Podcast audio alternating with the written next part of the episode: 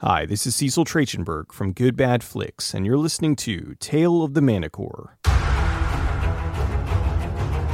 The following podcast is intended for a mature audience. Listener discretion is advised.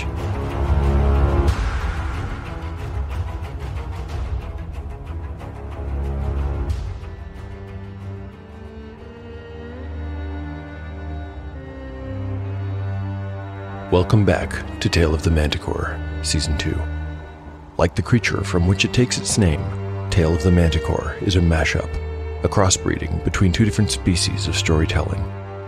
Here, you will find the unpredictability of old school RPG paper and dice games with the storycraft of a dark fantasy novel. No character is sacred, and no character will be spared if the dice decide their fate is at hand. According to lore, the tail of a manticore is barbed with cruel iron spikes. There will be much pain in the days ahead.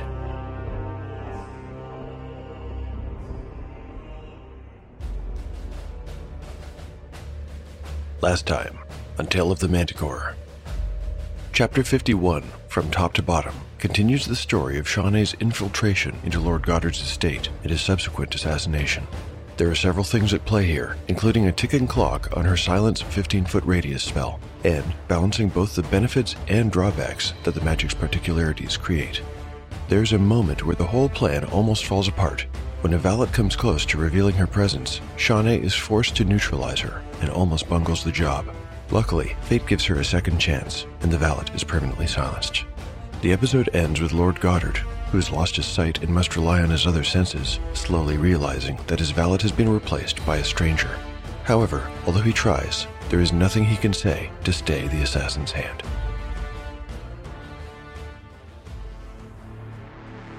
This episode was meant to begin with a level up for Jace, but sadly, since the last chapter was devoted only to Shawnee, and only she was at risk for the duration, I cannot advance any of the other PCs on the level up chart, and they will all be delayed by one episode. Sorry, Jace. Much as I would have liked to, your advancement will have to wait a little longer. And the timing is truly unfortunate because I suspect that Jace is going to find himself in a scrap today. But that's not happening just yet because I still need to see if Shawnee can get out of the Goddard estate with her, uh, with her prize. Save for her enchanted gloves, she no longer has any magical aids. The invisibility spell is gone. The silent spell has expired.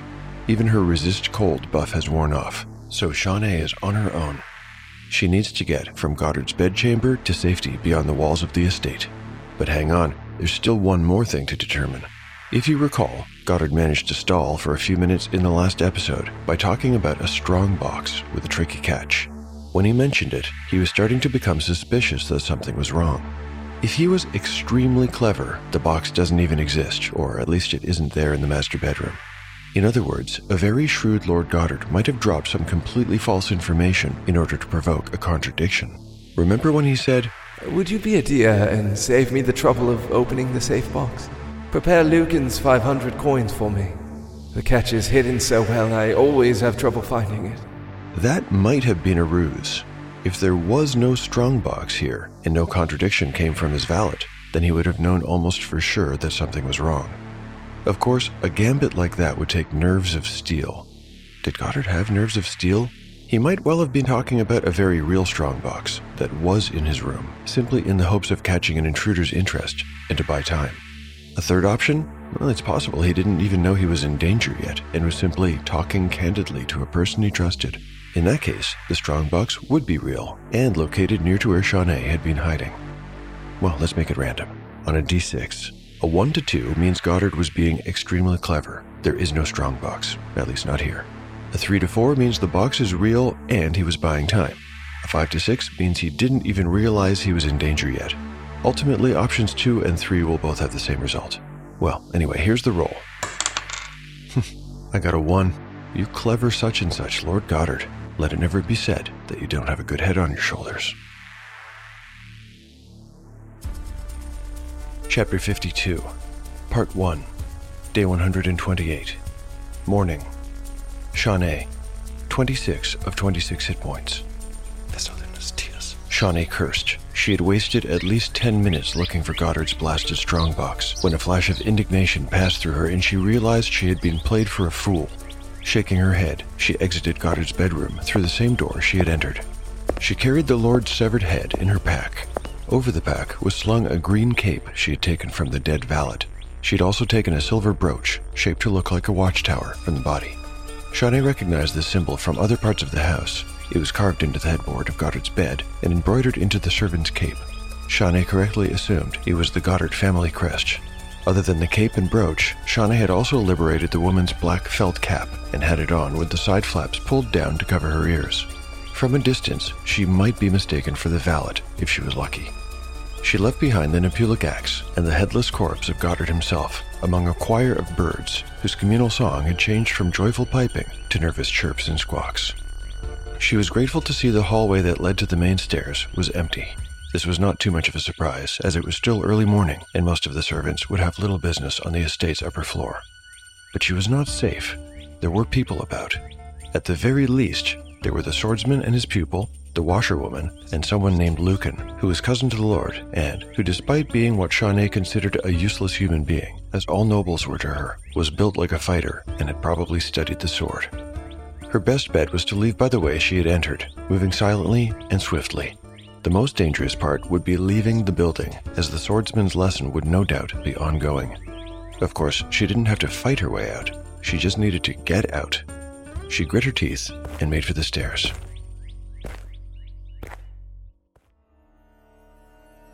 Chapter 52, Part 2, Day 128, Morning. While Shawnee was trying to make good her escape from the Goddard estate, Krell was going through his morning routine at the tower of the City Watch. He had spent the entirety of the previous day there and had even slept in the barracks with the men. From the moment he had arrived until well after sunset, he had been swamped, catching up on all the work he'd missed while preoccupied with matters at the castle.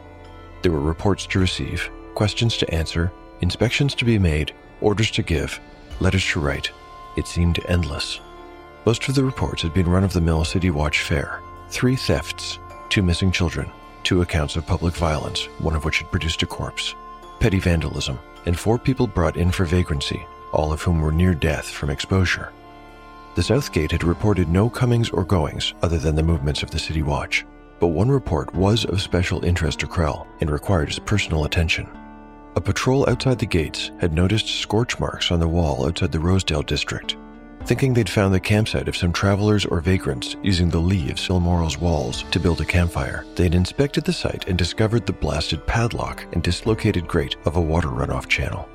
Follow up on the other side of the wall had discovered the opened padlock on the interior grate. Krell understood at once. Briar Patches had fled this way and might, by now, be anywhere. It had been days. The gesture could even have escaped Camertine's borders. He was likely to be waking up somewhere in Camranth or Zaisha at the moment. In other relevant news, according to his men, Sindwan was still absent. Although the captain of the palace guard would not normally visit the Tower of the Watch and had few dealings there, Krell's men moved about the city and spoke with other guards. Someone would have seen the captain if he were around to be seen. Sindwan had probably left with the Queen, or was it even possible that he had facilitated the escape of the jester? Krell decided he needed to return to the castle and go through the man's office, see if he could find any clue as to his whereabouts. Something curious. For every hour Krell spent away from Whitestone Castle, his head felt clearer, and he felt a little less anxious and strange in his own skin. He hadn't realized it at the time, the sensation must have come upon him by inches, but when he departed the palace, he had been a roiling storm of unfocused vexation. As to what he was angry about, he couldn't say. Nothing. Everything. Certainly the mysterious murders in the dungeon perplexed him, and his failure to stay awake during his all night vigil frustrated him. But the wild and undirected anger felt unwarranted. Although his head was much clearer now, if he were being honest, he felt that something was missing inside and could not help but be drawn back to the castle. After his regular duties were done, Krell departed the Tower of the Watch and made his way up to the Cernan Gate. For no reason at all, he clenched his jaw and balled his hands into fists under his cloak as he walked. The setting sun colored the bottoms of the clouds overhead with rosy hues. It was beautiful, but Krell did not notice.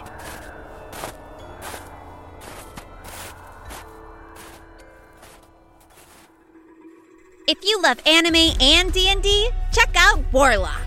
It's the story of me, Nova Ravenwood, a young woman born without magic who forms a pact with a mysterious being for power. Set in a fantasy world of adventure, dragons, and powerful sorcerers, the story unfolds like an anime for your ears. And don't forget about our muscular hunk of a classmate, me, Ren. Too bad this is audio only, otherwise you could see that I'm flexing my arms off over here. Are you seriously interrupting the ad? You moron! Sorry, we'll get out of your way. Wait, wait, wait, wait, wait, hang on. I haven't even told them about my amazing powers. I guess I should describe myself a little bit more first. First thing, I don't wear a shirt. Thanks, Briar! Join the quest and listen to Warlock wherever you get your podcasts, or visit warlockpod.com for more information. Chapter 52, Part 3, Day 128, Morning. Shawnee, 26 of 26 hit points. Hours before, while Krell was still deep into his duties at the Tower of the City Watch, Shawnee was inching along the hallway on the second floor of the Goddard estate and planning her way out. At the top of the marble stairs, she stopped, lifted a flap of the valet's felt cap away from her left ear, and listened. Hearing nothing, she padded down the steps, hugging the wall side out of pure habit. Most staircases creaked if you walked down the middle of them. Even though she knew she should be putting all of her concentration into moving quickly and silently, Shawnee was distracted. Since entering Goddard's bedroom, she couldn't stop thinking about Chartoon and Tamlin. Strangely, it was not the parable of the blind man that her mind went to. Instead, she held an image in her head of the nobleman sitting in his chair with his back to her and backlit by the window.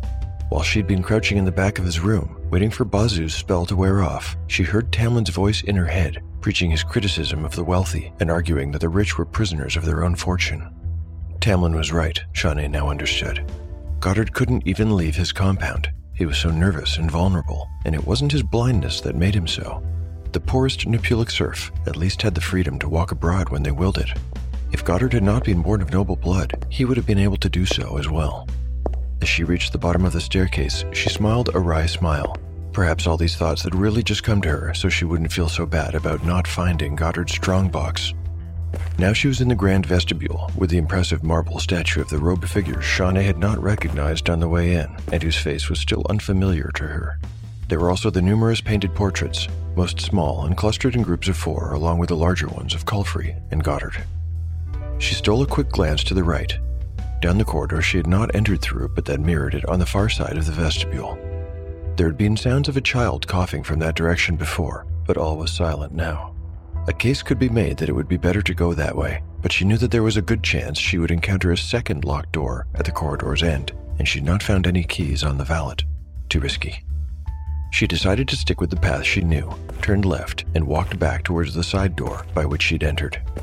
Soon she was in the spot where the washerwoman had been. She was happy for the carpet runner. It would certainly make it easier to keep her footsteps quiet as she closed the distance.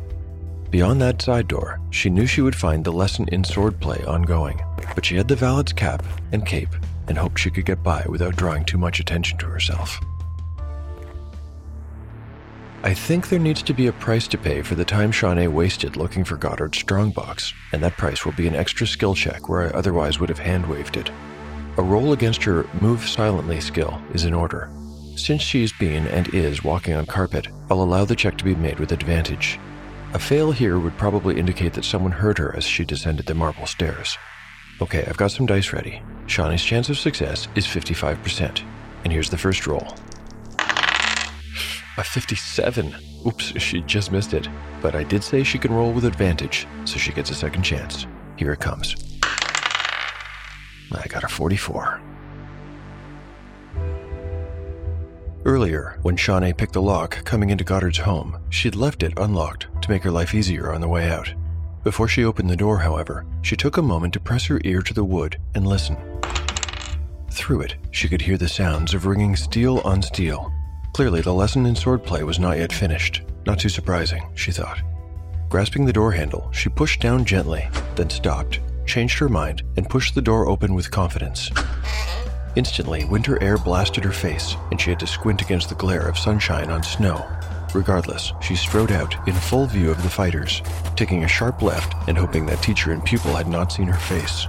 The continued ringing of steel suggested they had probably been fooled by her cape, cap, and brooch, despite the bulge of her backpack and the scabbard held tightly against her side. Shawnee followed the wall, resisting the urge to look back over her shoulder. She'd only taken a few steps when the sound of sword fighting abruptly stopped. Keep going, she told herself, but do not quicken your pace. If you look like you know where you're going, most people will never question it. More of Yellowfly's wisdom. Most of the time, she thought, it was true, but it wasn't true all of the time. I need to make some kind of roll to see if Sir Patrick Salamar will notice that the person wearing the valet's outfit is not, in fact, the valet. I wonder what kind of skill check would be appropriate. BXD&D doesn't have a perception check, but a wisdom check might work here. I suppose I'll need to roll up Salamar's wisdom score before I can do that. I won't bother with his other stats. We only need the one. Rolling 3d6. Okay, I've got a 12 for his wisdom, a bit more perceptive than the average person, which makes good sense given who this man is. Next, I'll roll a d20, and if the result is a 12 or under, Salamar will notice that something is wrong. The lower the number, the more suspicious he'll be. The roll. Shawnee could feel the rapid tattoo of her heartbeat in her throat. It took all of her self control to maintain a steady pace and not look back. The corner of the estate was just a few dozen feet away. If she could just make it there, she could break line of sight and her escape would be all but complete. The clanging steel resumed, and Shawnee blew out a cloud of air, which turned into vapor around her head. She hadn't even realized she'd been holding her breath. A few moments later, she rounded the corner. The backyard was empty, save for the wall, with her rope right where she left it, one end tied to the spikes atop the wall's crest, and the other end lost in the thorn bushes below. She smiled. It was a clear run to safety. While a light wind blew a flurry of flakes through the air, she looked across the yard, made her way carefully into the thorn bush, gripped the rope, and began her ascent. In a few moments, Shawnee was up, over, and gone.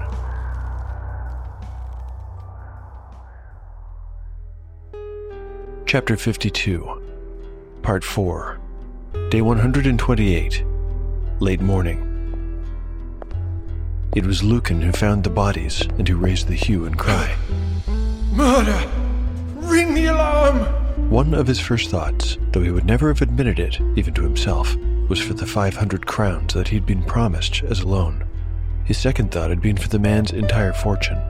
As Goddard had been a lifelong bachelor and had no children of his own, how much of his fortune might fall to him? The actual discovery of the corpse had been a shock and most unpleasant, but Lucan was not entirely unacquainted with bloodshed and had some experience with death from the battlefield. After the initial upset had worn off and the above mentioned errant thoughts had raced through his brain, he had felt proper outrage. The meaning of the Nepulic axe was not lost on him. He grasped at once that what he witnessed was politically motivated. He raced from the room, bounded down the stairs two at a time, and tore a decorative shield and morning star from the wall, where it was displayed over the fireplace in the vestibule. Now armed, he strode ahead with purpose, threw open the main doors, and rushed out into the winter snow. By now, a bell was ringing madly from within the house, and muffled voices sounding horror and surprise could be heard behind him. He looked to his right. Nothing there but empty yard. Straight ahead, the solitary gate of his cousin's property remained closed. There were two guards stationed there. They'd heard his cry from the bedroom window even before they heard the bells, and now, in unison, spread their arms, pointing at the gate and shaking their heads. One started to move towards him, but Lucan was of no mind to wait. He turned to the left and almost collided with Sir Salamar, with his young pupil in tow, who had raced over from the training square when they heard the alarm. Oh! Lucan was a tall man, but Sir Salamar towered over him by six inches. The knight was garbed in a shirt of scale mail, but wore no helmet. His face, deadly serious, bore a half dozen faint white scars from past battles. His eyes were dark and alert. Tell me, what has happened? I heard a cry of murder come from the Lord's window. Was it not your voice? It was. replied Lucan. Our dear Lord Goddard is murdered, as is his steward. But how can this be? replied Salamar, his face tight. The villain must still be at large, for the bodies were warm when I found them. I have been outside these past two hours and saw nobody enter the house. Salamar looked around wildly, but the grounds looked just the same as ever and gave no hint of any intruder. You saw no one, you say? pressed Lucan. No one entered. However, Follow me. Salamar did not finish his sentence but turned back the way he had come and sprinted past the training yard and round the back corner. He had remembered seeing the valet go that way, but Lucan had just said the Lord Steward was dead. How could he have missed it? When Lucan caught up to him, panting, Salamar was staring at the snow between himself and the back wall. There was a pair of trails still visible in the snow. One set of footprints was almost gone, and the other was quickly being filled by swirling drifts of powdery snow when the wind gusted.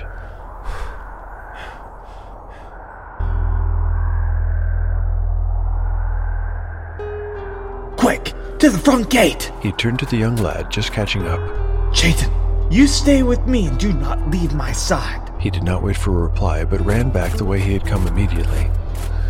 Young Chayton obeyed, dashing after his master with Lucan following behind and blowing out plumes of vaporous breath like a dragon. The front gates of the Goddard estate were a double barrier, including a massive pair of tablet shaped doors, fronted by a separate outer gate that swung out instead of in. By the time Sir Salamar and the others had reached it, the pair of guards stationed there had already anticipated their intention, and the wooden doors were wide open. They were removing the gate's heavy iron padlock as the trio arrived. Hurry, there's no time to spare. Ordered the knight, and the gate was swung open. Lucan pushed by them and dashed ahead, whipping his head from right to left. He must have caught something, for he called out, Look! and raced off. Salamar commanded one of the knights to remain at the gate and the other to come with him. With caution, he followed Lucan along the outside of the estate wall, with the boy and the door guard right behind him. With me! called Lucan over his shoulder. He had seen a man with a sword in hand rounding the corner up ahead. The man had locked eyes with him, and then turned around and fled back the way he had come. Assuming that this was the assassin, Lucan charged forward. He was swift of foot and believed he could close the gap.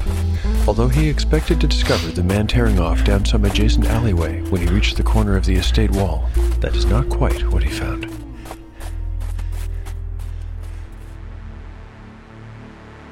Yellowfly's team has set up an ambush, hoping to draw the guards out from the protection of Goddard's walled estate and then attack from concealment. They've arranged themselves in various locations nearby so as to maximize their ability to do this. Catsbane is in position at the second story window of a tailor shop in a spire topped building owned by Schrawl. The shop itself is located near the corner behind which Jace, who's acting as bait, has just retreated. Bazu is in the same building and has already cast Bless, this prayer gives those nearby a plus one bonus to attack and damage rolls, though not all of the PCs are nearby. Bazu, standing behind the tailor shop's main door, is now armed with a quarterstaff, purchased by Yellowfly on the previous day, and he's wearing Jace's old chain hauberk. Speaking of Jace, the fighter is close by, but he's on the outside of the door. Earlier, he stowed his short bow here, and by now will have it up with an arrow nocked and ready to fire. Yellowfly is also armed with a ranged weapon, a new crossbow, he and Shawnee, who collected her short bow from Yellowfly after escaping the compound, are hiding around the corner of a separate building a dozen yards away. This place is a moneylender's shop, made of gray stone and marked by a sign depicting a pair of scales and weights. The PC's ambush has been designed to create confusion and surprise, but Lucan, rash as he is, will not be automatically surprised. Furthermore, Sir Salamar, along with his young pupil and the door guard, will not be subject to surprise at all, as they're still a few paces behind Lucan. This means if Lucan fails his check, he will take the full brunt of the ambush. I'll roll a d6 to find out what happens. On a 1 or a 2, Lucan will be surprised. Of course, the PCs cannot be surprised, so it's just the one roll. Here we go. I've got a 1. Oh my, this could be really bad for Lucan. He's going to take the full brunt of the PC's concerted attack. Before we go any further, I'll need to generate some stats for the young nobleman. Lucan is a third level fighter with. Oh, he's quite tough. He has 18 hit points. However, other than the decorative shield and morning star he took from the wall inside the Goddard house, he is not well equipped. That shield gives him an armor class of 11. Okay, I think that's enough detail. It's time for. Entering combat.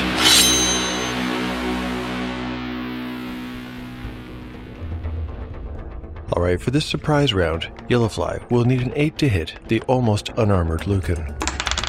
He's only got a 4. That's a miss. He's just not that good of an archer, and the crossbow is an unfamiliar weapon. How about Shawnee? Surely she can hit. With all of her modifiers considered, she needs to get a 6 or better. A 17 will certainly do it. but for just two damage. Shawnee draws first blood. Her arrow clips Lucan's left arm and splatters the snow with his crimson blood. Jace is next. With the benefit of Bazu's Bless spell, he needs an 8, just like Yellowfly. He's got an 11, that's enough. Bazu's spell gives him a plus 1 to damage as well. Ooh, 6 damage. Jace's arrow slams into Lucan's stomach, knocking him back a step. Lucan now has just 10 hit points remaining. That brings us to Catsbane. He casts Magic Missile, and of course, Magic Missile never misses. With the benefit of the Bless spell, he does. I rolled a 1. That means he does just 3 damage, taking Lucan down to 7 hit points. The arcane bolt curlicues through the air and smashes into the nobleman's side. Ah! As for Bazu, he will not take any action this round. He's behind a locked door of the tailor shop, acting as insurance in case the enemy comes after Catsbane. This brings us to round one initiative. Lucan. A three. The party. A five. As soon as Lucan turns the corner, he is hammered with missiles. The quick succession of impacts knocks him back, and because of the pain and surprise, he doesn't think to duck back behind cover before his enemies can fire a second time. This brings us back to Fly, who needs an 8. He's got a 10. This time, he does not miss. Four points of damage, and Lucan now has only three left. Ah! Shawnee needs just a 6 to hit. Ooh, a 19. She does. Four points of damage. Lucan is now essentially a human pincushion, and this shot has killed him. As for Jace and Catsbane, I'm going to allow them to hold their shots. Salamar, along with the door guard and the boy, raced to catch up with Lucan, but they came to an abrupt halt when, just as he rounded the corner, the young nobleman was filled with arrows, first one to the stomach, then one to the left arm. A split second later, he was struck in the side by a blast of magical energy coming from the upper story window of a nearby building, the spire of which was visible above and behind the estate wall. Seconds later, another arrow thudded into the man's chest, and a fourth took him in the eye, dropping him dead to the snowy ground. Salamar, ever calm and in control, immediately understood that they were not facing a single assassin, but multiple enemies in different positions. He stopped and held a quick conference with the others before leading them back to the main gate. Instead of taking refuge inside, Salamar remained outside while ordering the second door guard to close and lock the gates. After that, with their numbers restored to four, they crossed the street and ducked into an alley before moving toward the spired building by a circuitous route. The knight had hoped to find a rear entrance, but when they arrived, it became clear that there was none. If he wanted to catch the killers, if they were even still there, he would have to make a frontal attack, and with enemy bowmen covering the door. His experience told him that there were at least three archers, plus a spellcaster. Four on four. Honor demanded that he push forward with courage, and so that is what he did, splitting his party so he and the boy came around one side of the spired building, and the two door guards went around the other. This time, they would not be surprised. Thank you for listening to Tale of the Manticore. If you enjoy the show and would like to help to support it, there are lots of ways to do so. You could recommend it online or to friends. You can like and repost episode announcements on social media. You can pick up One Shot in the Dark, the Pendulum World Building Tool, or Encyclopedia Manticorica on DriveThruRPG. And finally, you can rate or review the show on your podcatcher of choice. Thanks to everyone for their support of the show. At this time, please allow me to share one of your kind reviews. This one is by. Oh, um, I'm gonna try and pronounce this. It's a lot of consonants, and I suspect is the result of a cat walking on someone's keyboard. Fitzguckriffity Fitturd on Apple Podcasts. Fitzguckriffity Fitturd writes, Outstanding. I've never played D&D nor given it much thought. I wanted a podcast that was story driven and in the realm of fantasy. Your title intrigued me. I jumped on board and hated the combat system, but the story left me wanting more. Now I can't decide what part I like more, the story or the combat. I still don't understand some of the dice rolls, with low being good sometimes and sometimes you want to roll high, but you hold my hand and walk me through it. I have to get me a D&D set now. Here's five stars for you and all your hard work, blessing my ears with this story. P.S. I think I'm a dwarf. Oh, Fitzguckriffite Fidurd is a dwarven name. Of course, I should have known. Well, Gruenmog bless you, Master Fidurd, and thanks very much for your kind review. If I made you go out and buy a D&D set, well, I'm not sorry about that. Welcome to the best hobby ever. I am equally grateful to my excellent cast of voice actors. This episode features two newcomers to the show. Well, technically, we heard a bit from one of them in the last episode. Lucan is played by Christian Pollock, the brilliantly imaginative Roll and Tell podcast. Definitely one to check out if you haven't already. These guys inspire me. And Sir Patrick Salamar is given voice by Chris Cornish of Druidcraft Woodwork. Chris has a website where you can see his portfolio and shop for dice boxes, deck boxes, and even gaming tables, among other things. It's at www.druidcraftwoodworks.com. For listeners who'd like to get in touch with me, I'm at Manticore Tale on X or Tale of the Manticore Podcast on Instagram, or you can email me at taleofthemanticore at gmail.com. Finally, I keep a blog where I post all kinds of show and RPG related things like art, maps, tables, crafts, and show notes. taleofthemanticore.blogspot.com. The adventure will continue on the next episode of Tale of the Manticore, the story where chaos rolls.